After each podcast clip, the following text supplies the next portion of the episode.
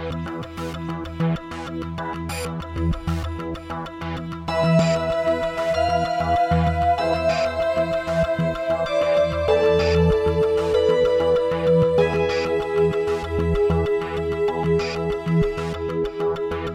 gang, welcome to episode 149 of the No Proscenium podcast, the voice of everything immersive. I'm Noah Nelson, coming to you from No Pro headquarters in Los Angeles which uh, a phrase which always makes me want to crack up because it is my completely cluttered kitchen table uh, is where I'm coming to you from right now. Oh, oh headquarters means there's piles of papers everywhere.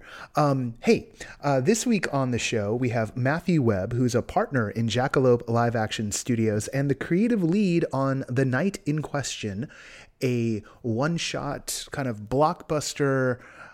World of Darkness Vampire the Masquerade LARP that's coming to Texas in November. Now, now why are we talking about a LARP that's happening in November here in May? Um, well, a couple of reasons. One, because tickets are already on sale. They're like three quarters of the way sold out.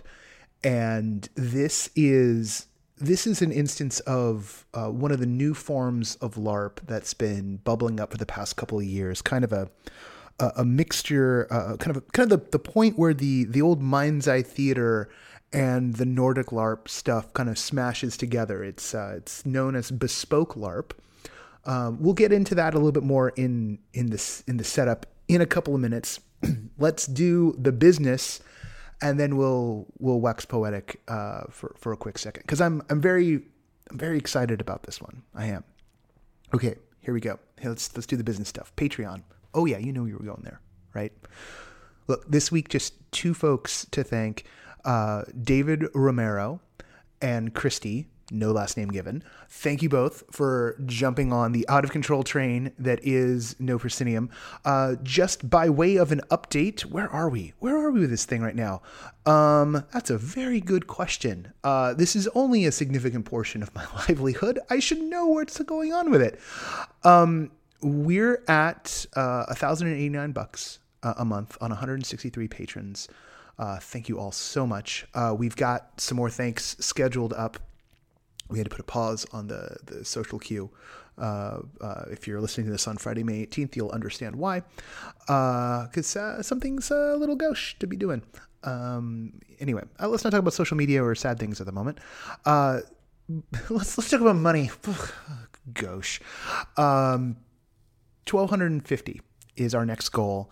Uh, we're looking at getting some new microphones. Uh, that's always like the promise. Like we'll do some audio upgrades, and, and we will. We definitely will. Uh, Twelve fifty a month is uh, the mobile rig goal. After that, fifteen hundred dollars uh, a month is the goal. All the way up to the the magical No Pro Goes Pro at six thousand dollars a month, which is very very far away.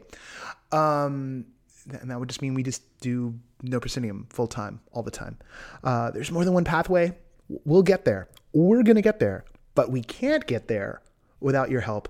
And if you're a regular listener of the show, uh, a dollar a month, twelve dollars a year makes all the difference. Uh, Five dollars a month, you get access to the very irregular, irregular, which is the uh, cousin podcast of this one, uh, which comes out uh, whenever the spirit moves. Uh, and yeah, we're we're not far away from our next goal, so now's a good time to be thinking about it. Okay, enough of that. Um, again, David Romero and Christy. And of course, the sustaining backers are Bradley Smith, Jan Budman, Lonnie Henson, Arthur Tubman, Ari Hersten, Sam Kinkin, and Ross Sigworth. Thank you all for keeping us going all the time. There we go. That's the business end. Back to the setup. Okay. Um, so, as you may know, longtime listeners of the show know, uh, once upon a time, I was a vampire LARPer. And not only was I a vampire LARPer, I ran a LARP. We called it Berkeley by Night. Um, we I actually ran two LARPs in, in succession. Um, I'm not going to go there right now. It's just about to. I'm going to prevent that. But it's always been something that I've had um, since since I left LARPing, at least an academic understanding of uh, and curiosity in. And the form has really evolved. I was doing that stuff in the mid 90s. um, our guest today, Matthew Webb, he started LARPing in the late 90s. So he comes out of the same tradition here. Um, and vampire LARPing, you know, LARP as a whole uh, had existed beforehand. There were there were groups like Nero, and um, there was there was stuff that was a little more we call we would call it boffer LARPs because you would take PVC piping and like wrap it in foam and like make a sword out of it and then like run around the forest and hit each other with these things. Um, yes, I, I I did just the combat part of that. I never was an actual boffer LARP. We would just go down to the park and do that for fun. Um, we just cut up the who needs a story? Let's hit each other with sticks. Um, true story. Oh, my housemate who recently got married, uh, my housemate back in those days, uh, he was more effective when we would play Limwas, which was very Monty Python of us. I'm on a rant. Um, and so, like, you know, if you get hit in the arm, you got to step in the arm. If you got hit in the leg, you have to hop on one leg. Jeremy Muller was way more deadly on one leg than he was on two. He would just charge at you. Anyway, okay, so um, sorry, I get flashbacks. I get flashbacks whenever I talk about LARP because I spent a significant amount of time in my formative uh, early 20s uh, doing this thing. And there is definite crossover between uh, LARPing and immersive theater um, and immersive in general, right? Like LARP is one of the, the spheres of of immersive disciplines as far as I'm concerned. Um, and what's going on right now is sort of the, the in Europe for a long time, there's been this movement called Nordic LARP, uh, which gets people away from from you know uh, heavy duty rules and more into about embodying the characters and and kind of collaborative storytelling techniques. And then here in the states, we had this tradition of more rules heavy stuff. And the new form, the form that's been emerging for for a little while now, uh, but that's just starting to crack open in the states, is taking those two worlds and even some of like the the storytelling stuff of those two worlds and bringing them together which brings us to the night in question. That's a good sentence when it's put that way. Um, the night in question is going to be a, a blockbuster uh, Vampire the Masquerade LARP. Vampire the Masquerade, of course, being the the classic. It is a classic now, isn't it? Uh, the classic uh, horror role playing game. Uh, we get into a little bit about what Vampire is. Vampire's undergoing um, a, a, reboot.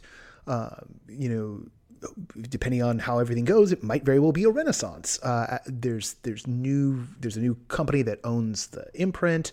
They're going to be publishing the the rule set, uh, republishing it, uh, bringing it to the fifth edition uh, later on this year. Uh, there's a lot of energy around it. They're they're going big, and one of the ways they're going big is they're they've given the license uh, to these guys, Jackalope Live Action Studios, of which as I mentioned, Matthew Webb is a, is a partner, to produce a one shot piece called The Night in Question. Um, this is going to be an intense. Um, I don't want to necessarily say extreme, but if if you watch the sizzle reel for this stuff, or you check out some of the the one shot LARPs that have been going on, they did this, there was this big game that was done in Berlin, uh, at like the last like Vampire Con. Um, it, it looks like you're when you're watching the the video um, the teasers and the videos of uh, these things it looks like you're watching some like crazy indie movie that's got like like indie horror film that's got like a lot of like you know sex and violence in it. Um, and the crazy thing about it is like this stuff is all improvised. This stuff is all larped out. And how you do something that looks so out of control uh, and yet is is you know got structure to it and you know doesn't have a bunch of people you know breaking their necks that's a fascinating question and so we get into we get into that uh, we get into how this thing works in this episode so i'm pretty ecstatic to bring this one to you uh, Matthew and I had a, a, fun little conversation beforehand. We were trading notes on our favorite role playing game, Mage of the Ascension, uh, which, if you ever want to get me talking about, just talk to me. Uh, it's easy. Um, we'll do that all day long.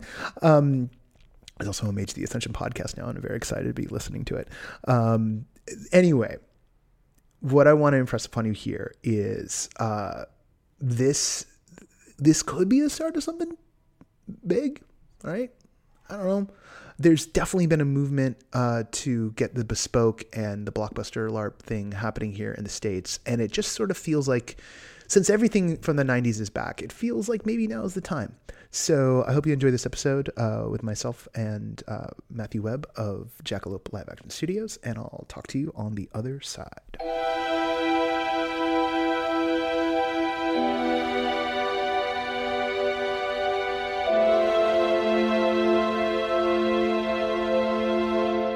So Matthew, could you tell me what is what is Jackalope?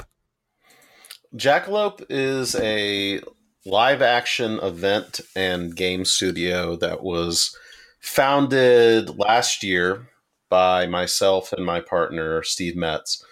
And it was conceived as a way of bringing the growing blockbuster big one shot style game with high production value and high immersion to our corner of the woods here in Texas.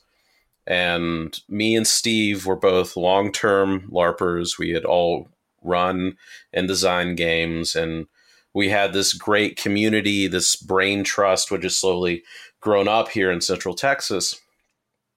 And we decided that it would be a great idea to kind of take all that knowledge and all this talent that we had around us and start doing our own version of these games that we're seeing happen in New England, in Europe, in the UK, out on the West Coast, and bring them here to Texas and do them kind of the Texas way and do it a little bit more aggressively, a little bit more in your face, a little bit more, you know, strongly and uh, give it our own twist using what we had around us, both in people and in environment. And that's how Jackalope came about. And we had some, we have some great successes already. We've been run a really great charity event. We've been secured several licensed products that we're really excited about, of which our latest one is uh, the night in question, which is coming up in this November, which is a White Wolf uh, White Wolf Entertainment uh, project that we're doing with them. So, so, for those who, I mean, most most people who listen to the show probably have heard me talk about White Wolf and the World of Darkness, but they're they've kind of they're doing a big push now because the company has kind of bounced around a couple of times and is sort of reconstituted itself and this is this is part of a big rollout they're doing this year for for vampire right I think that it wouldn't be out of place to call it a renaissance. What's going on with White Wolf? Because White Wolf was massive during the 90s and the early 2000s, and then it got into trouble and it got sold to CCP and it, then it got sold to Paradox, the two video game companies. And you're right, it did bounce around for a while, but now they brought in some fantastic people, some fantastic talent, some real visionaries. I wouldn't be hesitant to say, and they're reviving it. They're shaking off the cobwebs and making it modern and really bringing back what is interesting and provocative about that world in a way that I think is really exciting how for people who don't know what would they should they be expecting out of the night in question? Like a, give a little bit of a sense of the mythology of, of vampire and also what you guys are going to be doing with it. Well the world of darkness is the archetypal modern horror fantasy game. It is the world where the vampires are in the shadows and magic exists and it's all underneath the surface. And the night in question is set in the World of Darkness universe in Vampire the Masquerade, which some of you might be familiar with from video games or playing tabletop or playing live action role playing. And the night in question is one new, sorry, it's a new event in what has been a long stream of these high quality single night events that tell the story of the world of Vampire the Masquerade. We've had games that were set in illegal nightclubs that focused on the more humane vampires and the young vampires trying to live out their lives. We've had games that were played in castles that are set in the Middle Ages called Convention of Thorns, where the elder vampires and all their monstrosity are negotiating. So we brought in the night in question to focus on what are the antagonists of that world, which are the Sabbat. And the Sabbat in the mythology of the world of darkness are the vampires which reject their humanity. They revel in their nature and they set themselves above humans. And they're engaged in eternal war against all other vampires that don't bend their knee to their ideal which is funny because they preach freedom and self determination, but only for people who are like them. And we took them because they fulfill that role of being the monster vampire in that universe because the world of darkness and vampire the masquerade kind of include tries to include slices of every single type of vampire fiction you know how it is right oh yeah no i mean the the glory of of vampire has always been that if there's a if there's an iteration of vampire pretty much anywhere in the world, anywhere where the mythology is, there's some some type of vampire. I was I was going to slip totally into game talk. There's like either a clan or a bloodline that uh, mm-hmm. embodies that archetype. And what was always interesting about the Sabbat was indeed that they were the monsters. They were also the monsters, and they managed to be modeled after the Catholic Church all at the same time. So these, the, for those who don't know the world, the idea is that some places are controlled by the Sabbat, but in the the Sabbat in the places that don't control uh, where the Sabbat doesn't control the the local territory. They're the boogeyman. They're the thing in the dark that's going to come and get you, and they're probably already here, and they're almost certainly going to kill you in the night. Uh, and every single societal norm that monsters can have, they chuck out the window in order to to revel in their awfulness. And it was always a trick of like, well, how the frack do we do this in a LARP without everyone running around with baseball bats and hitting each other with shovels. So, um, well, that's the thing is that if you started reading them, that you started realizing that for all their monstrosity, they were right. They were the anti-heroes. They were the only group of people who weren't lying to each other. The the Sabbat had a nobility to them that they started developing. You started getting this very real sense that these guys had a point. They were more anti hero than villain if you talk to them. They would sit there and a Sabbat, a well played Sabbat, could sit at you and go, You don't seem to understand. I'm just what you would do if you weren't you weren't afraid. And they were almost always this cautionary tale, right? That they were boogeymen to a certain extent, but to another extent, they were the thing that you could point to and say, this is what happens when you don't try to remain human, is that you go completely down this path. You're reveling in this predatory nature. And if you take the brakes off that bus, you have no idea where you're going to head. And mechanically, what was always interesting about the Sabbat was in in baseline vampire if you lost your humanity you lost control of your character. So the idea that there was a way to kind of troop off and you know reject your humanity but you sort of had to adhere to a, a, pathway an ethos. And that allowed you to still have some level of ego control over your character both both in terms of the the metaphor within the game and also just the mechanics of the game it was the that pathway determined whether or not because inside every vampire is is the monster that just is not controlled at all just pure id pure destructive force and they're all struggling with it. But the Sabbat, you know, were the the cracked mirror path, and they had found a way found a way through. So is this. Um, the constant question of the Sabbat is at what cost? Question mark. Yeah, yeah.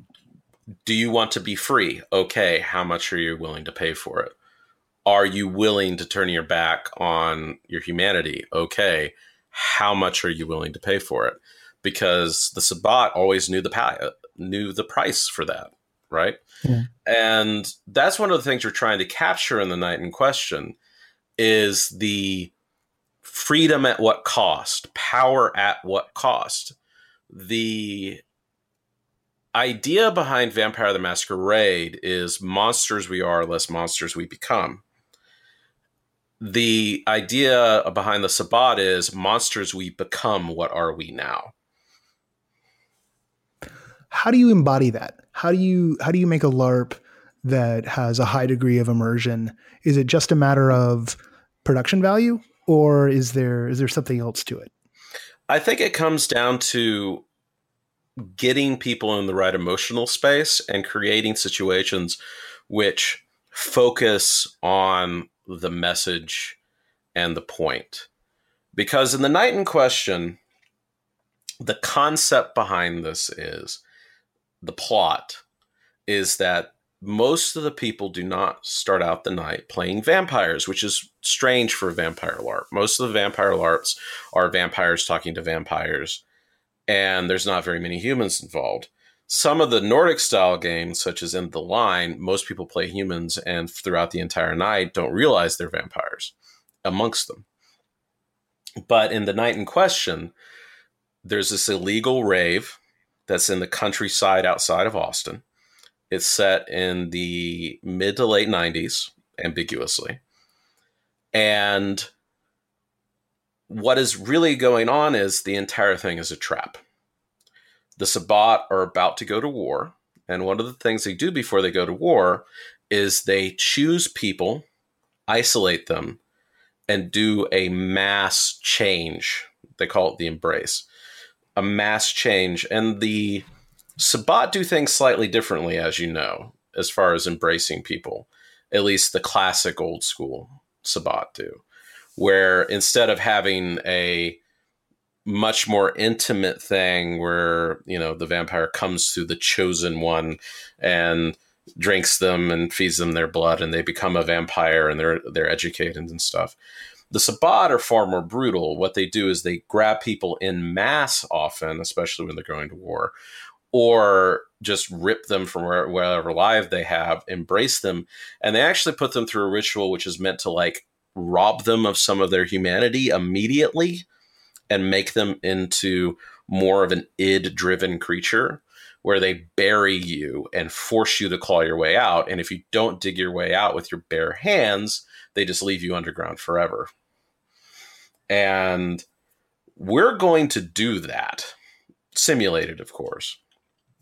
But majority of the game, you're just the first two hours, you're just playing probably a not very nice person in a illegal rave in the country outside of Austin. We have an actual rave site and concert site that we've rented out. And as the night progresses, things get worse and worse and worse. And then finally, the monsters are in control and you've become one. And you've now changed and what does that mean? How do you how do you mix it sounds like there's like and we were talking about this a bit beforehand so i know we're going down the right road here. There's there's almost elements of extreme horror in here. How do you how do you take the the high agency of a larp and sort of like the high control of of an extreme horror piece. Because one of the things there of course is that you know people submit to something like blackout and then they're they're fully you know controlled by by those guys and and taken through the process. So are, are you going that far? Should people be expecting something on the blackout level? Should people be expecting something kind of like two steps away from that? How how simulated um, is blackout is ex- very very extreme obviously. Oh yeah. The style we're going for, I we describe it as splatter punk. Mm. And it's very much in this Texas Chainsaw Massacre Devil's Rejects tradition. Because if you look at it, and like I said, we're doing things the Texas way.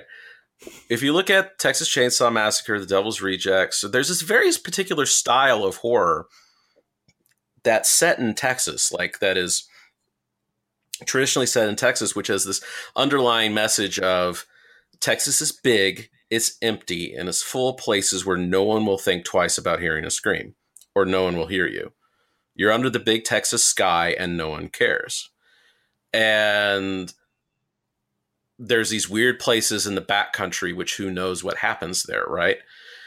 And we're going for that style. Blackout is meant as just a psychological, just test more than anything. I think that we're a little bit more focused than that on telling a story that is deeply psychological and has a great deal of natures and questions set to it, where the monstrous parts are used to highlight the costs and choices being made and the nature of the thing you're dealing with. So, in the night in question, you're going to be dealing with hanging bodies and blood fountains and this environment, which what it looks like where a bunch of inhuman vampires decide that they're in absolute control and they're going to have some fun and they're also intent on making others experience it so that they understand their new nature and they understand that they are now apex predators as well as almost this indoctrination into it. How freeform is this intended to be? Is it is it going to be people just acting and just is, is, that kind of nordic larp style where you're just embodying the character you don't necessarily have a lot of you know rules or or or, or you know checklists of abilities or for those who might be familiar with sort of the mind's eye theater run of vampire larps is it is it going to you know you're going to have a character sheet and you're going to have certain things you can do and at a certain point once you've been embraced you're going to you know have your have your power set I don't think you could describe it as a power set. It's a hybrid of this two ideas. It's extremely rules like we're using the same system that Enlightenment in Blood used, which was a massive street LARP that was run in Berlin last year, last May. And the ideas in that are that everything is consent based. You can choose what happens to you but there are very very limited powers which have a keyword such hmm. as the vampires which have a mental ability. They might have the ability to say to you and this would be the limit of the power you really really want to answer my next question. And that was the code word really really. And that's all how the powers manifested. They're very lightweight as far as the physicality part of it, there's often a combat number or a strength number associated with the character, but it's just a static number. And it's just used to determine idea wise how strong that character is. But how fighting actually occurs is that we focus on and emphasize that a fight is a tool for storytelling it's a com it is a conversation. A if you look at great fight scenes in movies and film and plays and so forth what you're actually looking at is dialogue. And we emphasize that weapons and violence are tools for storytelling and we have workshops before the game because the event actually starts at noon and there's six hours of safety workshopping consent workshopping and just getting people in the idea that there is no playing to win. You play to be interesting. You have a single night to craft an incredible experience with your fellow players. And to kind of get people in the mindset of creating this visceral awesome story so if I wanted to grab you and let's say you're playing a human and I'm playing one of the vampires, And we've previously negotiated out of character that I'm going to be the one that that turns you into a vampire. I will break character in a subtle way and I will say, This is what I want to do. I want to chase you down that alley. I want to throw you to the ground and I want to rip your throat out. And I have this fake blood with me because I already grabbed some and I'm to, you know, spread it wherever it needs to be spread. And you come back to me and say, okay, I'm cool with being chased down the alley. I'm not cool with being thrown down. I will fall down on my own and then we can act out. Just don't touch me anywhere but my shoulders. And I go, okay. We do whatever negotiation we want. There's training on how to do this very quickly. And then shortly afterwards, everyone gets to see you scream, fall down, and me grab and rip your throat out, and we're all bloody and everything. And that's how the mechanics, quote unquote, work for that. See, that's that's that's so fascinating to me. Like that, there's because it's been so long. Is is this part of like normal bespoke or Nordic LARP type setups? Is this something you guys have come up or you're adapting from from somewhere? The, the work on this really came from a company in Denmark, now in Sweden, called Participation Design Agency. They've also they were previously called Odyssey. Um, Bjarke Johanna there are fantastic, incredibly intelligent, incredibly smart game designers. And they came up with this based on, of course, the whole Nordic tradition, but they came up with this as a way of doing these vampire and World of Darkness games elsewhere. And that was, you know, that's where it all started. And we helped them both with the American run of End of the Line. I, you know, had a long conversation with them about how to introduce these ideas to American players. And that's how we kind of started having, you know, a relationship with each other. And I helped them run the technology part of uh, Enlightenment in Blood and played in it and they're actually advising us on these systems in the night in question because the night in question is the first american born bespoke world of darkness game so this bespoke style is new because it's a merge of the agency secrets and powers style Amer- more american style game and the high consent high focus on narrative, high focus on immersion style of the Nordics game. And we don't call ourselves a Nordic game because that means so many things. Right. But there's a lot going on in this space with the blockbuster games where they're finding this happy medium of how to get both of these things together. So I can't claim credit for creating this, but it's worked fantastically in the past. We're going to tweak it a little bit but it the idea was amazing and the moment I encountered how it worked in Enlightenment in Blood, the idea of doing the night in question was percolating in my brain ever since I played in End of the Line the previous year. But when I played in Enlightenment in Blood, I saw that people were like wrestling with their shirts off, you know, as you know, evil vampires and changelings and stuff like that. Um, and really getting into it and just spreading like blood around. And we were in the middle of this like massive kind of youth revolt of vampires.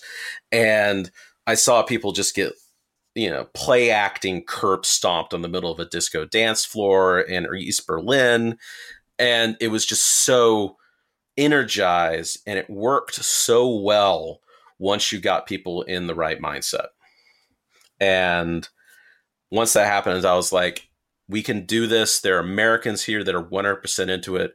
It worked it End of the Line. We can do something that's shocking and cool and over the top.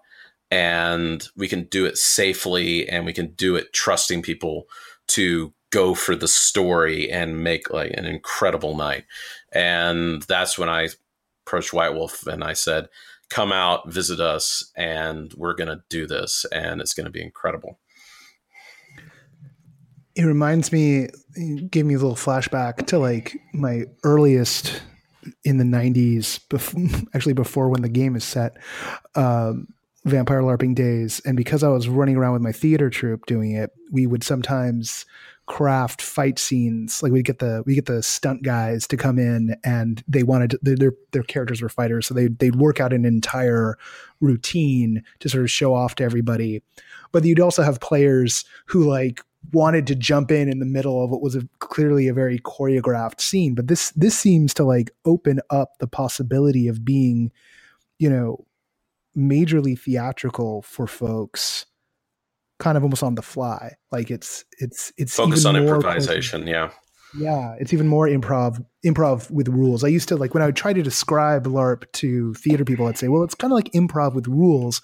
This seems like it's almost leaning even more towards improv and um this idea of you know workshopping with everybody and kind of getting getting everyone to the into the mindset of being a troupe and of entertaining each other um that's that's uh, I'm going to be cheesy. That's kind of beautiful to me because I it is beautiful. That, it is beautiful yeah. when you have a group of people sharing their weirdness with each other, and honestly, just being energized and adopting this self-interested selflessness because you get into you you get into a lot of rules based heavily rules based games this tragedy of the commons where the person who focuses on the rules the most wins, but the rules interfere with the drama. Right? right? So when everyone focuses on the rules, everyone suffers. Since everything in the night in question is consent based, like people are asking, well, can I survive the entire night? I'm like, well, yeah, you can. What what does that get you? You know, it's you're not winning, right. you're just saying no. And if that's what yeah. you wanted to pay your ticket for, yeah, run and hide in a box all night. Um, if that's your if that's your kink. Uh, but I paid my money. I never went. I won. So. right. The only winning move is not to play. right. Right. Uh, right. You know, it's, it's but we're getting everyone on the same page. What is the point? Is yeah. and I love the I love that you mention choreographing scenes because we did that when we had as a vampire troop game in Harrisburg, Pennsylvania. We were playing on a college campus. There was no one there at night because it was a little, uh, it was a little community college, and we went into the parking lot. We had everyone pull their cars into a circle in this massive broken parking lot. We pull, put all the headlights on, and that's how the fight that kind of capped the season, quote unquote, for the LARP happened is all the mechanics were handled ahead of time. The, the storytellers told everybody like there's going to be no interference in this. If you want to interfere, you need to tell us now. And then we just stood around and it was like a scene from Fight Club. We were sitting there, we were shouting, we were pointing. We thankfully let security know what we were doing. And we got to see the this brutal shirts off fight with you know, sweat and tears and screaming uh and that's how our the game ended for that season. And it was the best moment.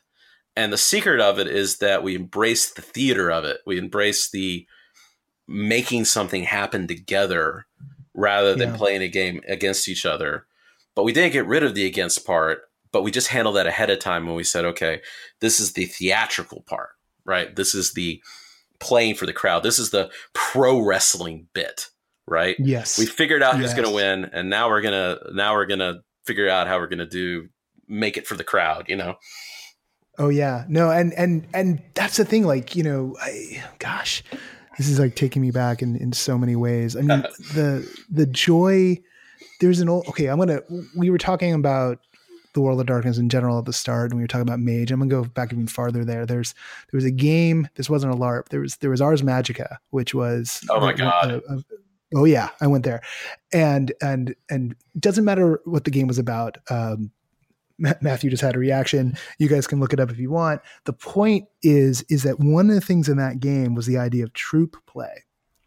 And because the game was deeply unbalanced, The idea was that everyone sort of had a main character and then secondary characters they could play. Uh, and depending on what week it was and where you were in the storyline, you might be called upon to play one of your secondary characters and become the supporting cast. Uh, but everyone kind of got a turn. And the focus was on the idea that the troupe as a whole was playing to entertain each other. Um, I, I've thought of some of the and and for me that's always been kind of my approach when I'm whether I'm tabletopping or I'm larping, particularly since I'm often drafted to be the storyteller or or I refuse to not let myself be. Um, I'll admit that right now. Mm-hmm. Um, it's just more fun to be able to make all the characters. Like it's just such a joy to make the world for everybody else. Uh, but this idea that that we're all we're all playing together to make the world for each other. When when the longest vampire LARP I was I was running in, we deliberately had people play multiple characters, often even be uh, diametrically opposed to each other, so that no one would sort of try and win. It was always about how can we tell the most dynamic story? How can we get things going in in the craziest way possible? And just this long drawn out soap opera that we built over the course of like two years in college. One of the most powerful things I've ever seen in a vampire game is when everyone has to play an as a secondary character the ghouls or mortals associated with another yeah. character in order to oh, make yeah. that breathing part of the world alive and there's just some great ideas there and they're still more mechanical they're a little bit more crunchy than yeah. you would normally see in an immersive theater or nordic game but they take this collaboration because it's not necessarily we're here to entertain each other. It's like we're collaborating, we're working together. Uh, one of the greatest rules ever written by a game designer named John Wick for his tabletop games is the friendly enemies rule. And I've been telling, I play in a traditional Mind's Eye theater, uh, Mind's Eye Society LARP, which have gotten much better recently, actually, over the last few years. They've really stepped their game up. The this idea of the friendly enemies rule and I keep pushing the people to to use it. And the entire idea of the friendly enemies rule is you as a role player do not establish antagonism with another player without mm. talking out of character to them and saying, "Okay, how can we make this fun and how far does it go?" Uh, I wish I wish you'd been able to introduce this to me about three years ago, I wound up in a vampire tabletop game, and you can imagine if you're playing a Bru- Brujah and someone's playing a, a Ventrue, you're you're just going to have to go for it. And uh, oh boy, I just nerded out. And and this was with someone who hadn't really played the game before, and so I could feel from session to session there was this enmity building up in the guy. And then we did a thing where there was like a flashback game and suddenly we were no longer playing our regular characters and we managed to instantly fall into being conspiratorial buddies with each other even though we were diametrically opposed. Mm-hmm. and sadly that was like the last time we all played because in that moment it was like oh yes see we're it's not that we don't like each other it's that our characters don't like each other we're gonna be fine. Let's figure and out how, how we don't like each other. Yeah yeah. Right. Yeah yeah let's let's let's figure out how to make this work. No and it's it's great because like you know when you're playing and this is the interesting thing about something like uh, a one shot game or a game that's very large is like you you wind up with these social dynamics right? And you see the same thing in reality you know? Everyone might theoretically have the same goals of you know let's enjoy this thing together and yet inevitably there's little pushes and pulls here unless people sit down and and agree to this friendly enemies thing. This is it's this is it's fascinating to me because I've been away from that world for so long to just see how much it's developed. I mean, yeah, it's been like two decades that two plus decades that that Vampire and Mind's Eye Mind's Eye have been going on, and LARP's been going on longer than that. But just how much it's come from from the heyday of the '90s. Well, this is new stuff. This is yeah. this is new news to a lot of people, and we're getting I have a thrill of introducing these ideas to even standard kinds of vampire LARP games and just all sorts of LARP games because I was there during the you know late 90s early 2000s is when I started and I saw exactly how this went wrong and that's part of what kind of gave vampire LARP a bad reputation in some circles is because of the animosity and the backbiting and stuff. And when I encountered these rules, I had a reaction much like you just did, where I'm like, oh, wait, this is how you fix that. And you don't have to like impose it as a rule, you just have to make it your rule, right? I have a policy where I talk to people out of character about the animosity between characters that I want to develop. I have a character who's an absolute complete irrit- infuriation in the current national chronicle of Mind's Eye Theater. He's a catty, snarky psychopath who he's a Sabbat character actually. And all these characters hate him, but most of the players absolutely love him. And yeah. part of his success is I've turned around and I've said to people, listen, this is this character's deal. This is exactly how far he's going to escalate, which is not far. But if you're down for this, we can play this catty, snarky uh, frenemy. So, because when you negotiate, you can actually have things like frenemies, as opposed to in most rules based games, you just get escalation 100% because no one knows where the limits are and everyone acts to defend themselves because otherwise they'll lose their yeah. character. But if you have this thing yeah. of just like, I'm never going to try to kill you unless you try to kill me. All he's going to do is snark at you and make a funny comment and maybe occasionally, you know, send you a dead rat when he doesn't like you. That's hmm. that's fine, you know, and they they suddenly you remove the uncertainty that causes that escalation and you say, okay, this is part of a story. We're establishing a dynamic. We're not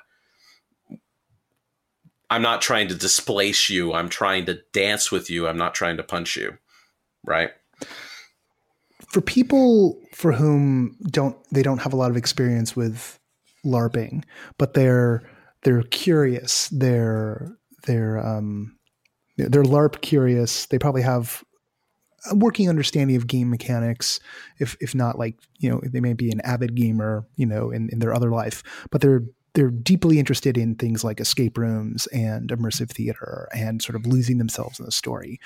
Uh, how, how much of a delta, how much of a leap is it to to jump into a bespoke LARP game? Uh, compared to a typical LARP game, it's much much easier because the rules are so simple, and mainly what you get is a sheet that says, "This is who you are.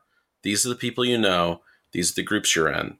and then we introduce you to them before the game and you guys work out character ties you work out what dynamics work you get a sense for how you're going to portray portray each other and betray each other come think of it um, accurate freudian slip it's okay um, and the writers set up this situation because that's resolved in one night that's just ready to explode you know it's already keyed and it's for you to figure out with your fellow players exactly how you're going to blow it up. And mm. you don't need any experience with LARPing to do as a bespoke game. And one of the beauties about the night in question, which is shared with games like End of the Line, is that you don't really need to know anything about the setting either because unless you're one of the few vampire players and you don't have to play them, in fact, it's a lot of fun not to, you are just a person in 1998 Austin. And we're going to tell you what your background is, and there's not going to be any funky stuff in there. Right? So you can play and not know anything. And the main leap for someone who does escape rooms and immersive theater is an escape room you don't really become someone else. You're not expected to portray someone. There might be actors involved but they're definitely part of the window dressing. They're not a role you're supposed to jump into. And some immersive theater gives you the option to become engaged but if you go into a spoke larp there's this idea that comes from the Nordic tradition called bring your own basket. uh, meaning we're going to drop you in a situation. There's going to be a lot of people with a lot of goals. Go out there and do something. Make the night. We're set everything up. We are going to have things that are happen, but we're not going to sit here and give you an experience. Everybody involved is making an experience.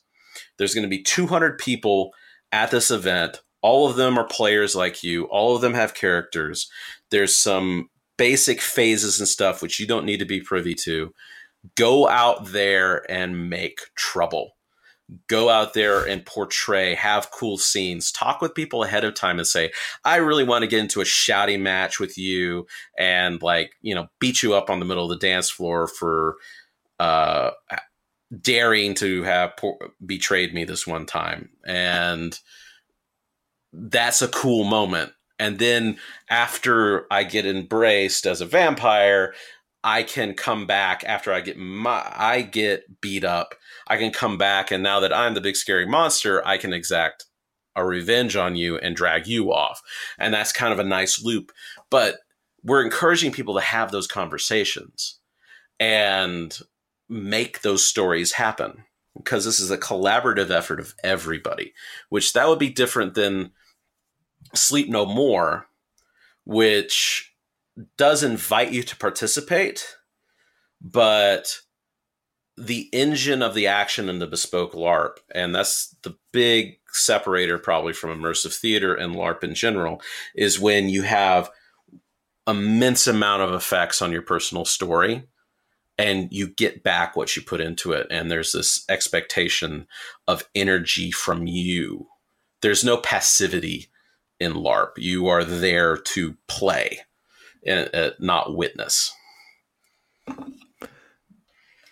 You've got this big game coming up. It's in the fall, right? November. Am I remembering right? I'm sorry, you cut out there. Oh, sorry. Uh, you've got you've got this game coming up. You got the night in question. It's it's in November, right? Uh, November seventeenth. It's a single night, and uh, you can I suppose I should tell people where to find it. It's uh, if you go to jackalope-larp.com, you can find tickets there. Is uh, tickets start at $180. What what else do you got in in the works? Because this feels like you know you're, you're you're breaking out this form. You're you're looking to introduce it into into Texas. It's also the American market as a whole is just starting kind of wake up to this type of work. Mm-hmm. What else do you guys have planned? So, one of our most exciting announcements is that we've started to work with R. Talsorian Games to start doing the Cyberpunk game uh, license and develop one shot events for them. And the Cyberpunk 2020, they're working with, they're most famous right now for working with uh, CD Projekt Red to create the Cyberpunk 2077 video game. And we reached out to them and we said, we're going to make Cyberpunk happen in this one shot bespoke way. And my day job is doing augmented and alternate reality software for training exercises. So I'm going to take that expertise and I'm going to make it so that you can have a smartphone. And if you look at things through the camera, like control panels show up if you're a cyber dude. And it's going to have this kind of augmented reality element to it, but it's also going to have the bespoke rules where that's cool and all, but they are the focus is on the story of telling this like gritty futuristic thing and cyberpunk is really cool right now because of how relevant it is the ideas of corporate power and self-modification and urban like decay and uh, radical radical multiculturalism to the point that it's like makes your head spin. All these themes in cyberpunk have become super relevant over the last two or three years, and we've witnessed uh, huge upsurge in that type of media. Uh, Altered Carbon, The Expanse has a very strong kind of cyberpunk tone to it. Rest in peace. Uh, oh, and back, someone's gonna pick that sucker up. Don't don't you don't don't you jinx it now. it will rise. The expanse but, will be will be around.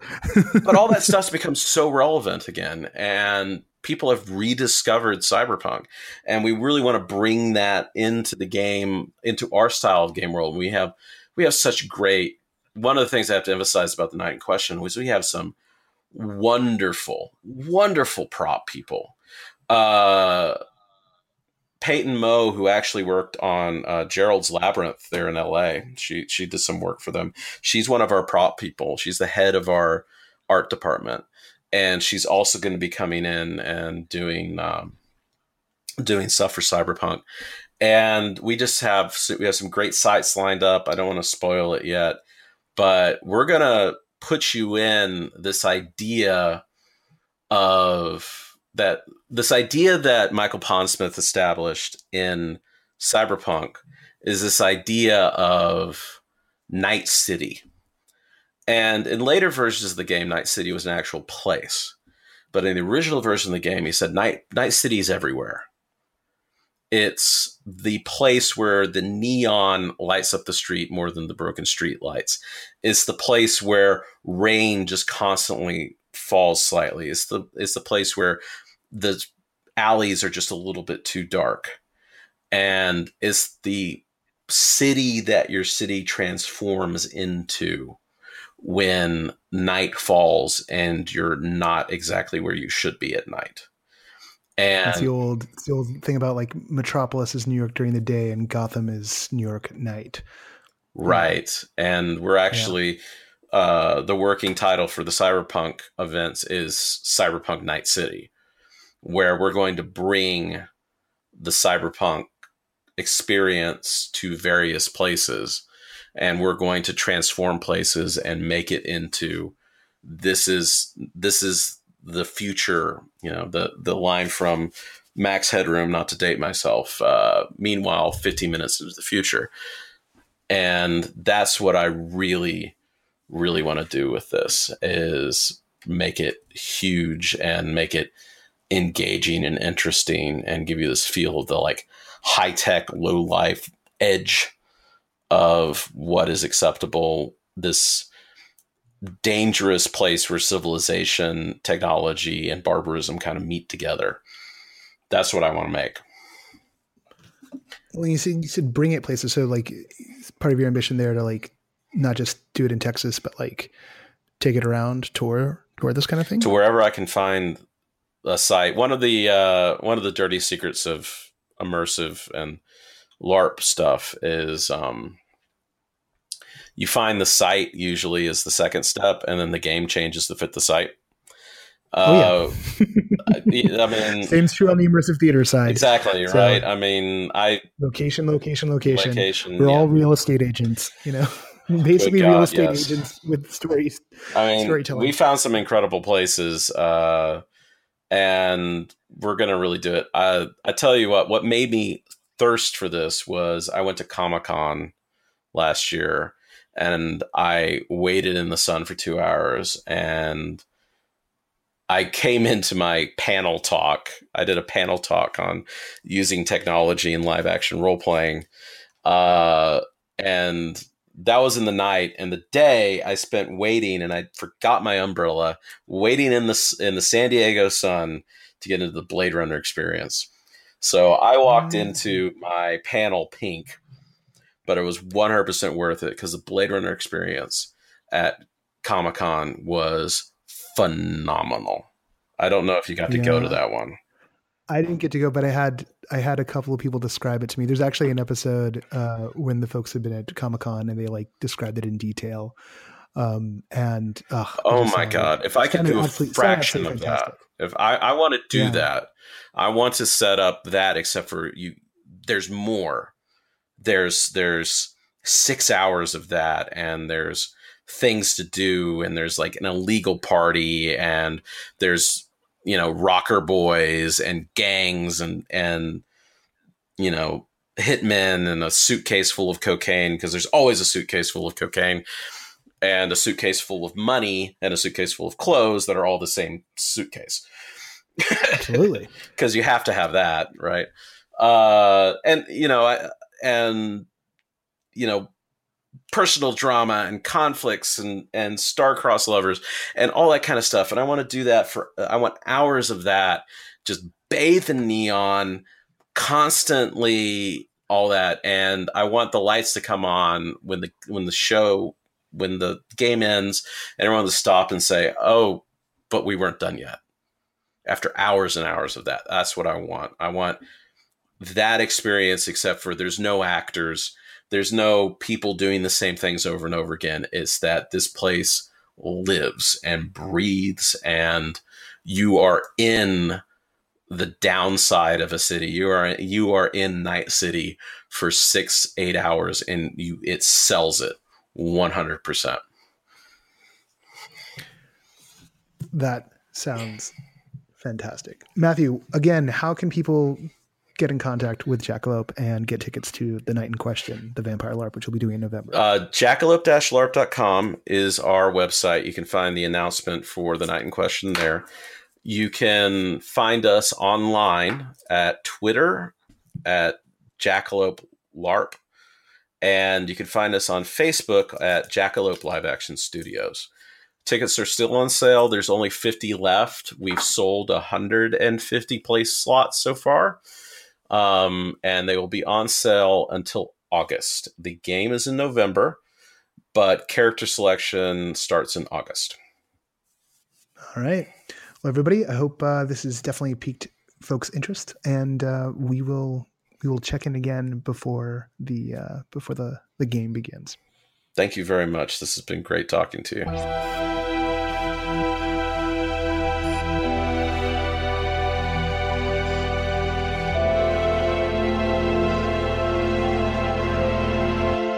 Once again want to thank Matthew Webb, the partner in Jackalope Live Action Studios, creative lead on the night in question. You can, as mentioned before, check them out at jackalope-larp. And the night in question is just the dash night dash in dash question dot jackalope dash larp dot com. Get ready to dash. Get ready to dash dash dash. Hi guys. It's me, um, couple of things. Oh, sorry, like a bag started to fall. I was like, no, there's nothing in it. I don't have to catch it. Um, it's an omen. Um, I'm I'm really, really interested. I think if I had the cash, uh, I'd I'd go out there myself. Uh, and check it out. I gotta admit, um, I'm a little like, oh, like, oh, what's how, like, like the thought, the thought of um, actually, you know what? At first, the thought of like doing combat and like, you know, like what if doing the Sabbat thing where like we like bury people and, you know, I can't, I can't, you know, I got to take a little of my own medicine. We did a Sabbat game once, uh, once upon a time. God, this is really terrible. I'm just been like one time in my game, uh, everything I always hated, I've become. Um, you know, look, there was a small group of us we we were close friends. We trusted each other, and we were dumb high school and college students. And we did a Sabbat game, and um, I don't think we actually drove around with someone in the trunk. Um, I just want to qualify that right now. The memory's a little hazy, but we did lock people in trunks um, as as to like start off a scene. I don't think we drove anyone around in a trunk. Okay, maybe we did. I just don't remember. We were dumb. I'm talking 22 stupid as hell.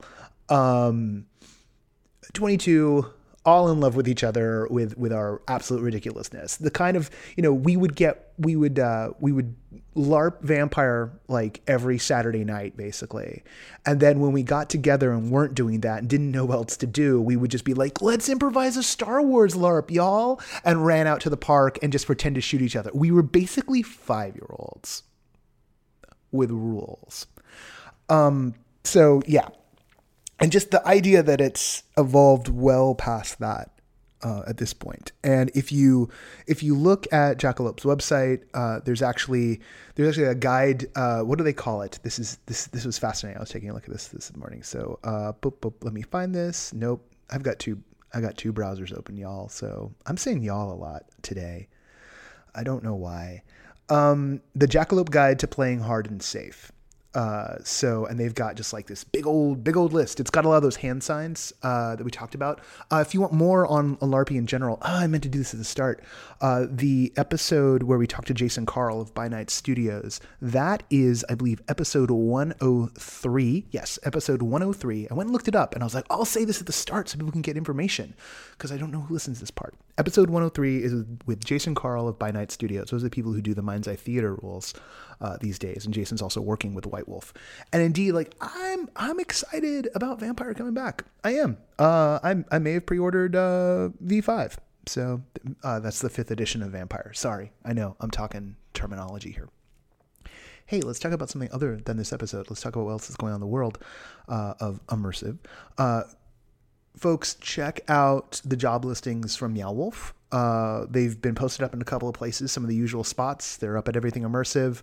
Um, I do believe they they're they are up at uh, the jobs board on the No Pro Slack. The No Pro Slack has almost 700 people in it now, which is just completely mind-boggling. I don't get to spend that much time in there. Uh, it's kind of like Catherine's playground these days. Um, I, I, feel like I'm an absentee father half the time. Um, oh, I'm being summoned. I got to get. Ro- yep, there you go. You heard it. Ding! I just got summoned. It's Brian Bishop. It'll wait a second. Um, so yeah, let's uh, let's. Oh, it's it's a lot of Brian Bishop. Sorry, I forgot to turn this part off. I don't understand. No, wait. Oh, it is on. It's on airplane. Brian, you're guesting on the show today. You didn't know it, but you are. Um, four messages. Something either in Nine Inch Nails or Star Wars happened, and I don't know what's going on. Uh, I'm desperately curious. That's what we text each other about: is Star Wars and Nine Inch Nails. So I'm like, oh my god, is there a single? Um, there was yesterday. There could be one today. My brain is shutting down because of a freaking text message. What am I trying to say to you? Um, the stuff that's going on here. Right. Hey, Leia. Um, classes we got two more classes here in Los Angeles this year, uh, this year, this month, uh, on Tuesdays at Thymele Arts. Uh, diving in with the Speakeasy Society. Just a couple of slots left. Last time I checked, there were just four slots left. So if you're interested in checking out how they do their thing, I'd recommend it. The, the series has been great so far. So, uh, you know, every Tuesday this month, and then we're going to take a bye in June and then come back with some more stuff, hopefully in July and definitely later in the summer for certain some really exciting stuff coming down the line. And there's a bunch of classes all over the place that are that are happening. But also the week after this one uh, this coming one aaron lyons of delusion uh, both an actor and often the casting director of delusion he's doing one uh, this one's called choose wisely. Uh, i just love the titles of these so excited. If you want to find out more leia.design go to the website there. Information there more coming at that website soon uh, and uh, thanks to everyone who's part of the collective. Uh, so many people are working on that, uh, and uh, we'll we'll break some more of that down. Probably probably list out who the committees are soon. Um, that, that would make that would make sense. We'd be more transparent. We just no one has time. No one has any time. That's the hard part. Um, this is everyone's third job, um, but we do we do treat it like a job. All right, do need to get rocking and rolling here. Uh, what else is there? Look, uh, Troy Hurd uh, is hosting the folks from uh, Deep Dive Austin. Um, they're going to be uh, at Majestic in Las Vegas. Um, I think it's in July. Don't quote me on that. Listings at NoPro. Um, keep up with the stuff uh, do using the North American newsletter. Uh, if we've got stuff that's outside of uh, the two big markets that we we serve, it all goes in the North American. We are looking at bringing out the San Francisco. That's going to be in motion. Expect that in June. Um, and indeed, hey, if you're in uh, a city that we don't have a super big presence in, and you're interested in writing, uh, if you're interested in helping with the newswire, uh, we need your help. no question about it we can use the hand. Uh, there's the, the, way we manage to put the spotlight on stuff is by having people on the ground, and uh, we can harvest stuff all day long uh, using press releases, etc. But it's not the same as having people in places. So uh, holler at us, uh, pitches at noproscenium.com, or holler at me, Noah at noproscenium.com. All right, look, I got to rock and roll. Um, I want to spend. I just just hit my stride. I'm like, oh, we could let's let's talk let us talk. Uh, hit us up. Uh, you know how to find us at no proscenium on Twitter. We're at no proscenium on Facebook. We're at no underscore proscenium on Instagram. Uh, Noah at no proscenium is how you get uh, dot com is how you get to me. No proscenium.com is of course the website. Uh, yeah, uh, the Patreon, patreon.com slash no proscenium. That's where you get the irregular. And you know what? Um, yeah, there'll, there'll be one this weekend because um, I'll probably, let, you know what? Oh, I'm going to wax poetic on LARPs on the irregular this week. You know I am. We're going to go. There you go. There's your teaser. You'll hate me for it. I love you. Uh, all right that's enough. Let's do what we got to do. Uh, the things that we always do because we are men of honor. The credits for the show. Music for this episode, as always, is by Chris Porter of the Speakeasy Society. The sustaining backers of No Proscenium are Bradley Smith, Jan Budman, Lonnie Hansen, Arthur Tubman, Ari Herstand, and Ross Sigworth. I'm Noah Nelson, and until next time, I'll see you at the show.